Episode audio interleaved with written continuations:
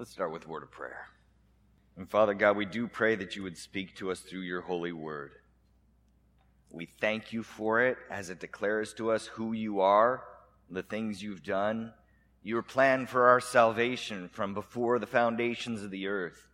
These great things, things that are too wonderful for us to know and to comprehend, and yet, Lord, you've seen fit to communicate to us, to let us know, to let us in, to save us. So we praise you for these things. Thank you for your holy word, and it's in Jesus' name we pray. Amen. Ready? Here's a test for you. Up. Black. Left. Half full.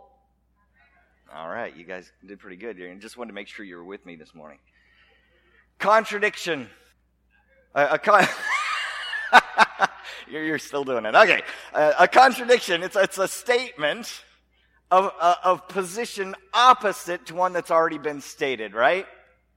A, a person, a thing, or, or a situation in which inconsistent elements are present. A, a combination of statements, ideas, or features of a situation that are opposed to one another.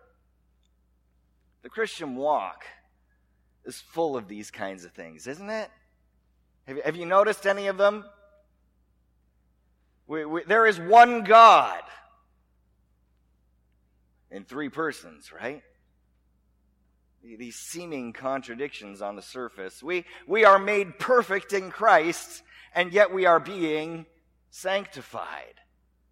Now and not yet, it's this, this seeming contradiction that we have to try and comprehend in our faith from God's Word as He describes it to us. On the outside, at first glance, these seem like contradictions uh, until one studies the whole of Scripture and, we begin to understand the infinite depths, the, the omni greatness of the Almighty God that we worship, the, the God that we get to call Father. Today we're going to take a look at Acts chapter 16, the first five verses of it, and, we're going to see what I call a gracious contradiction. It's a contradiction that, that pours out the love of Christ onto those around us. a contradiction that puts the reality of our faith on display for all to see.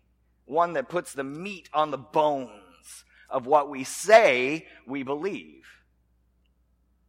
You see, some scholars read this passage and they say that Paul is contradicting himself. He would have never said or done what he does in this passage. Therefore, Luke must be wrong. This couldn't be an accurate account of events.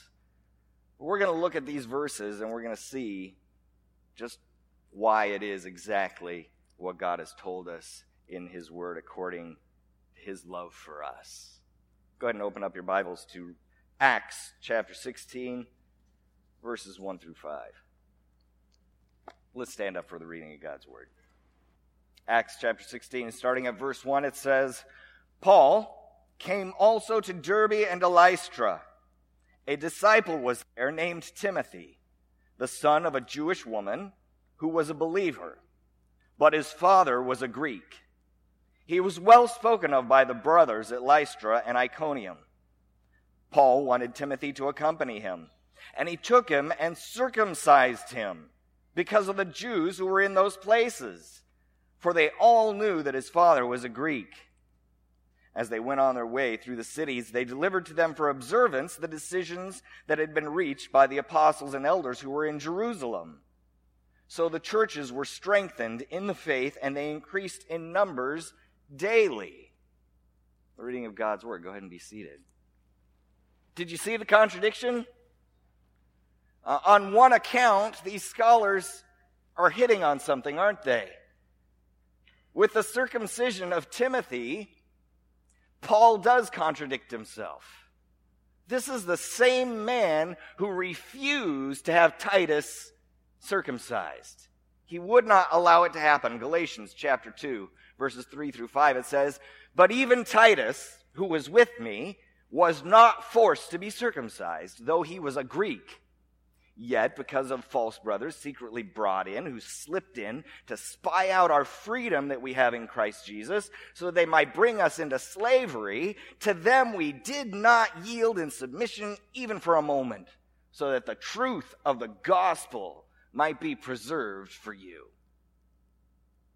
Paul says no to circumcision in order to preserve the truth of the gospel. That's what he writes to us in the book of Galatians. Under no pressure would Paul allow Titus to be circumcised. Paul knew and was in full agreement with the decrees that were handed down by the Second Jerusalem Council that we looked at just a few weeks ago that declared that the Gentiles are not to be beholden to the law. In fact, if you remember, during that very debate in chapter 15, Peter says, God, who knows the heart, bore witness to them by giving them, the Greeks, the Gentiles, the Holy Spirit, just as he did to us. And he made no distinction between us and them, having cleansed their hearts by faith. Now, therefore, why are you putting God to the test by placing a yoke on the neck of the disciples that neither our fathers nor we have been able to bear.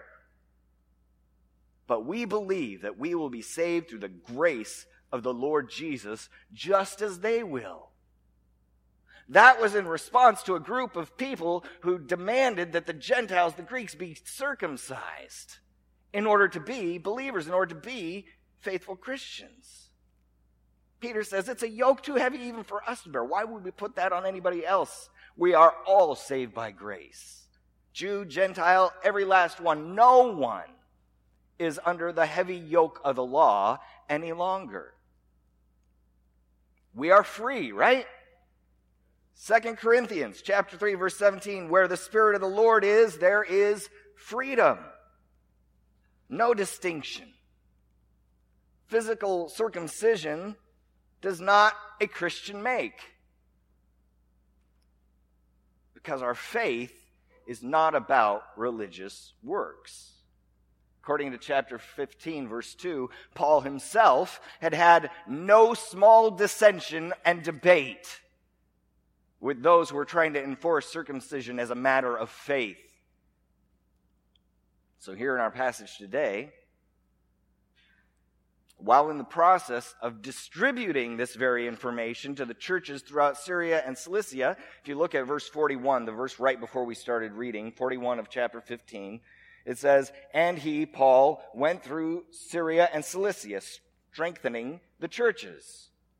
And in verse 4, what, was, what were they doing as they went through those churches? Verse 4 of chapter 16, it says, As they went on their way through the cities, they delivered to them for observance the decisions that had been reached by the apostle and elders who were in Jerusalem. These very decisions that circumcision was not necessary is what they were going through these cities, distributing and saying, This is what you should be doing. Paul, a man who valiantly and rightly fought against the party of the circumcision the Judaizers, those who said, if you're going to be a good Christian, you got to be a good Jew first. Paul, a man who would not let Titus be circumcised under any pressure. He gets to Derbe and Lystra and he meets Timothy. And he has him circumcised because of the Jews who were there. Verse 3 of our passage, it says, Paul wanted Timothy to accompany him and took him and circumcised him because of the Jews who were in those places. What is this? Why would Paul seemingly contradict everything that he stood for? Why did Paul make this request of Timothy, and why in the world would Timothy agree to such a thing? What is the book of Acts all about? What's the key verse to the whole book of Acts? Chapter 1, verse 8, right? The church, empowered by the Holy Spirit of God, sharing the good news of Jesus Christ to the ends of the earth, right? A mission passed on to us that we would fill the gap, that we would continue to bear witness to the person and works of Jesus Christ as long as we are on this earth. On a passive reading this situation that we're confronted with today seems to be a contradiction, doesn't it? On a, on a black and white level, maybe it is. But remember that this is the God who knows our hearts. Something that Peter said in that passage in chapter 15, right? This is all about our hearts. Chapter 15, verse 8. What Paul and Timothy do here is not a religious rite in order to gain some kind of righteousness before God, but instead is a selfless act of empathy.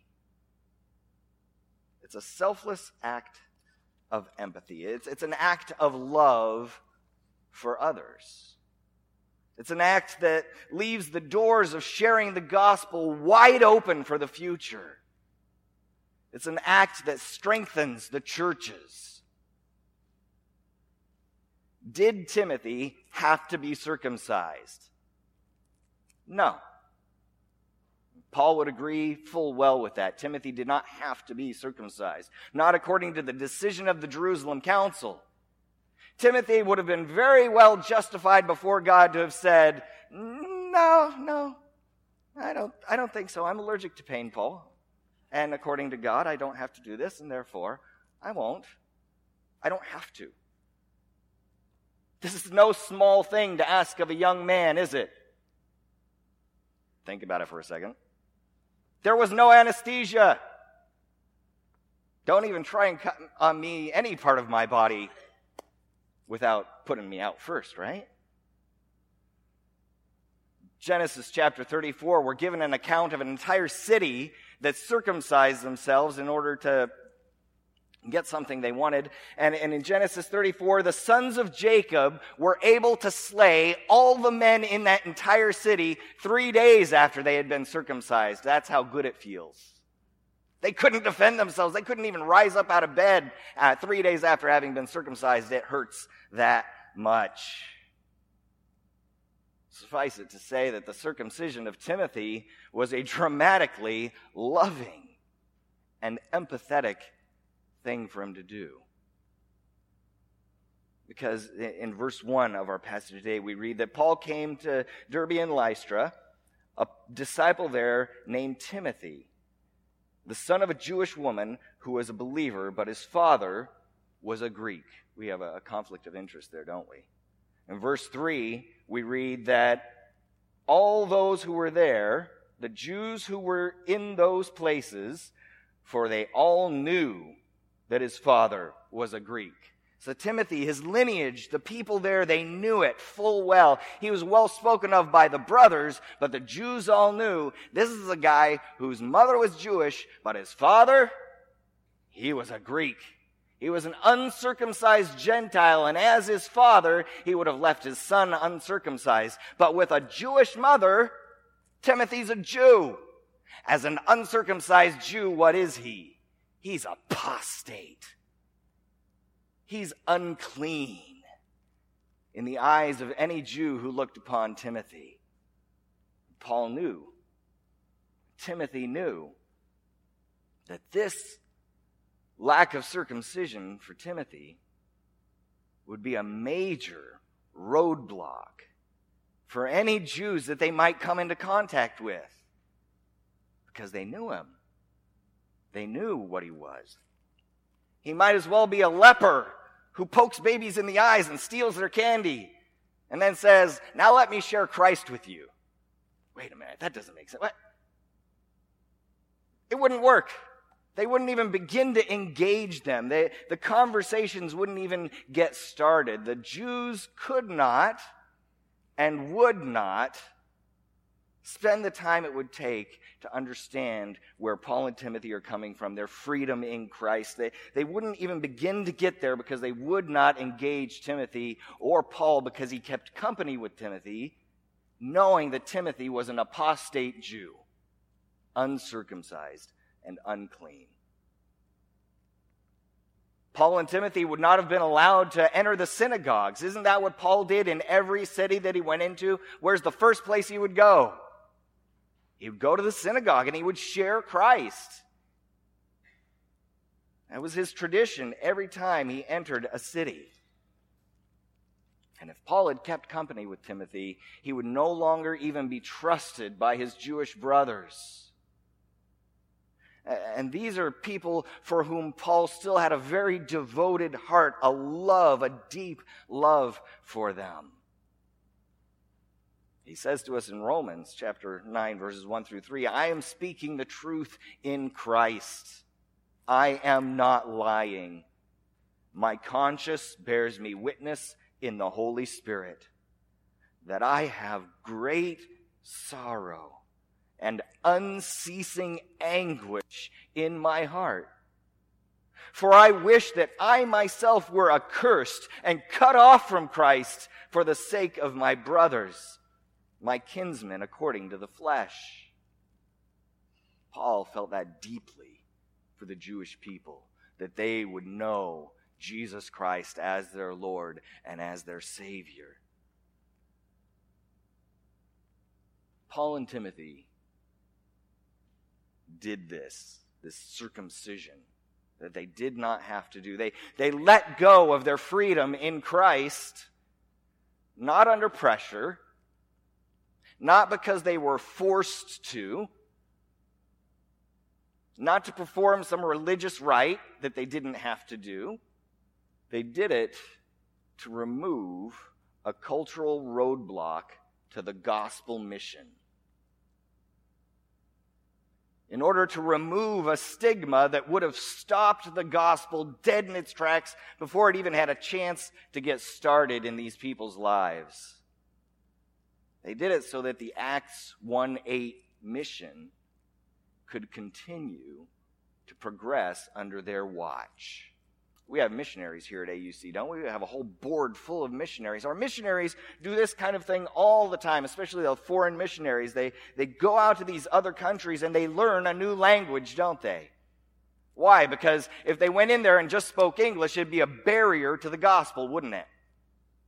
They, they go and they learn a new language so that there will not be a language barrier, so that they can engage those that they are trying to reach with the gospel. And this takes time and it takes effort and it takes practice. Has anybody here ever tried to study a foreign language? Has anybody ever been successful at it? Right? It's hard, isn't it? And these missionaries, they leave behind some amount of themselves and they take the time, the effort, and the practice, and often the frustration, time that they could have used to go golfing or, or watch their favorite television show. They, they take this and they set it aside in order to open doors for the gospel message, to remove those cultural roadblocks that would stop the gospel dead in its tracks. Why? because it's more important to them to see people saved by the grace of God in Jesus Christ than that they have all this time for themselves to go golfing and watch that television show, than that they get to live in their comfort zones in their nice house in, in wherever they might live in the States and they go somewhere else to sleep on a pile of hay or wherever they might have to live for a while. It's not nearly as nice out there as it is here. They give these things up, they give up their comfort zones for the sake of Christ.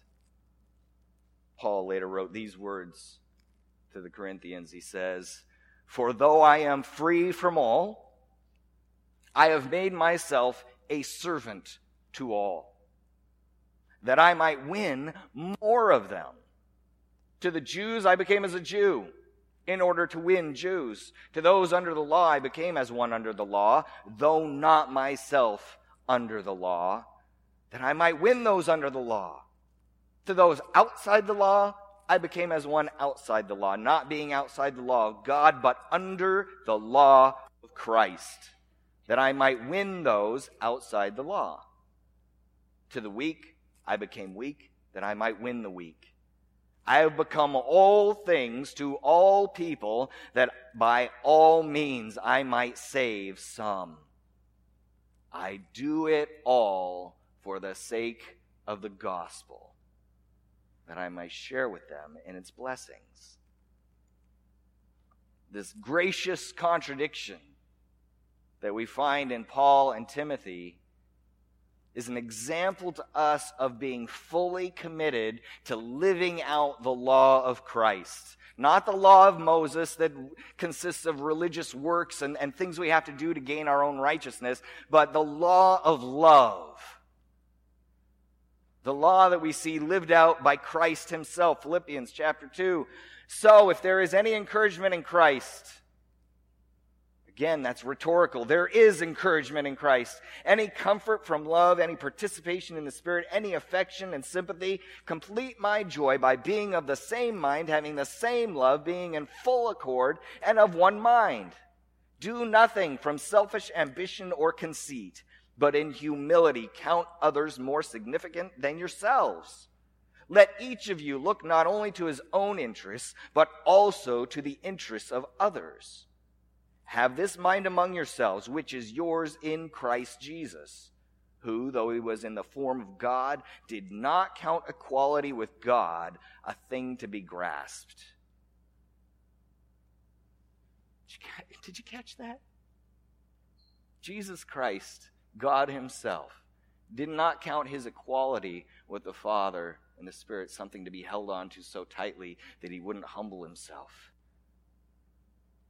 but emptied himself by taking the form of a servant, being born in the likeness of men, and being found in human form, he humbled himself by becoming obedient to the point of death, even death on a cross. We see in Christ, and therefore in Paul and Timothy, as followers of Christ, a willingness a desire even to give up a portion of themselves for the eternal sake of others. A self sacrificial love like Christ has shown to us. This is what we at Alden Union Church, we as Christians, we as believers are called to. Timothy was not circumcised because he had to be but because he wanted to be. Not because circumcision is fun by any means, but so that he could be a more effective tool for the gospel kingdom of Christ. He was living out his faith. It's where the rubber meets the road, isn't it? In what ways am I pursuing the selfless life that I'm called to, that I see here in Paul and Timothy in this passage? If I was forced to put pen to paper, would I be able to write? Could I list any way that I am striving to open the doors to the gospel in my soil, in that sphere of influence lives that I have? How am I striving to do that? Even if it hurts a little bit, even if it takes some time away or something away from myself, from my freedom in Christ. These things don't and will not happen by accident in our lives. As Paul and Timothy went out to share the gospel together, Paul and Timothy had to put in some forethought. If Timothy was to continue to do ministry with Paul, they had to think, who will we be ministering to? Who are we going to run into? And what are they going to think as we come in? They had to be aware of the people and the concerns of those around them so that they could even begin to engage them. Yes, they could have stood on their ideals. They could have stood on the fact that Timothy did not have to be circumcised. Or they could make that choice to simply remove that roadblock, that cultural roadblock, so they could open a door for the gospel. Timothy, let, us circumcise you so we don't have to spend months and years trying to explain this. We can go in and we you can be clean before their eyes. We know you're clean before God already as you are, but let's make you clean before their eyes so that we can just go in and engage them. The decree of the Second Jerusalem Council finished itself with this idea, didn't it? Chapter 15, starting at verse 19. They, they made this list of things that they thought the Gentiles should do. It says, Therefore, my judgment is that we should not trouble those of the Gentiles who turn to God, but write to them to abstain from the things polluted by idols, and from sexual immorality, and from what has been strangled, and from blood.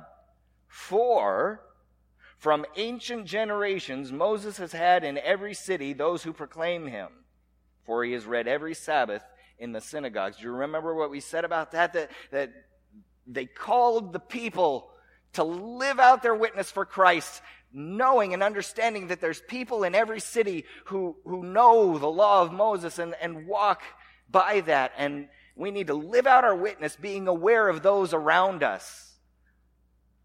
So even though eating blood doesn't matter as far as being clean before God, God declared all foods clean. Go ahead, if you're a good German, eat a blood sausage. You need to be aware of those around you. And if eating that sausage is going to cause somebody to stumble, can you give up that freedom? Are you willing to give up that freedom? Or are we going to be those who stand and say, No, I've got freedom in Christ. I'm going to use it. I'm going to take advantage of it. And who cares about that person? Or are we willing to give up that freedom that we might engage somebody else? Am I willing to live out a life of gracious contradiction? What freedoms in Christ am I willing to give up for the sake of the gospel, even though God does not demand it of me? What am I willing to do? What am I willing to allow? What, what might I forsake in my life so that the Acts 1 8 mission can progress under my watch? Has that become my heart yet as we've been going through the book of Acts? That I bear witness right where I am and everywhere I go, that others would know the eternal life that I have? Because living this way with this gracious contradiction in our lives, it, it not only opens the door for ministry of the gospel to, to new believers, but it also strengthens the body of Christ. Look at verse 4 of our passage today. Chapter 16, verse 4 and 5, it says, As they went on their way through the cities, they delivered to them for observance the decisions that had been reached by the apostles and the elders who were in Jerusalem. So the churches were strengthened in the faith, and they increased in numbers daily. Think about this whole situation from a Jewish perspective. At first, the circumcision of Timothy simply gains Paul and Timothy an audience with these Jews, right? And then when these Jews begin to come to faith and they begin to understand the freedom in Christ and they look at Timothy and they say, wow, you did that even though you didn't have to so that I could come to know Christ too? Wow, you did this for me. Thank you. And so numbers were added to the church, and the church was strengthened because Paul and Timothy were willing to give up their freedom in Christ. May our lives as a church family and as individuals be a gracious contradiction. I, I, I don't have to do this or that, but I will even though it means a, a certain amount of self sacrifice of time, energy, golf, television, whatever it might be. May we live out that law of love, that law of Christ, so that the gospel might be seen in us just as much as it is heard from us in the words we say, that our family in Christ here might be strengthened, and that perhaps somebody out there would come to know the eternal life that we have. Let's pray. Father God, we praise you for the life you've given us in Jesus Christ. We praise you, Father, for the freedom that we have. And Lord, I pray that you, by your Holy Spirit, would impress upon our hearts the, the freedoms that we might be able to let go, that you might be greater glorified in our lives, who we are, how we live, and, and our church and our family, and as individuals. Lord God, would you just take our lives and let them be a sacrifice to you? We look forward to eternity. Help us to use the short time we have here for your greatest glory, we pray. In Jesus Christ's name, amen.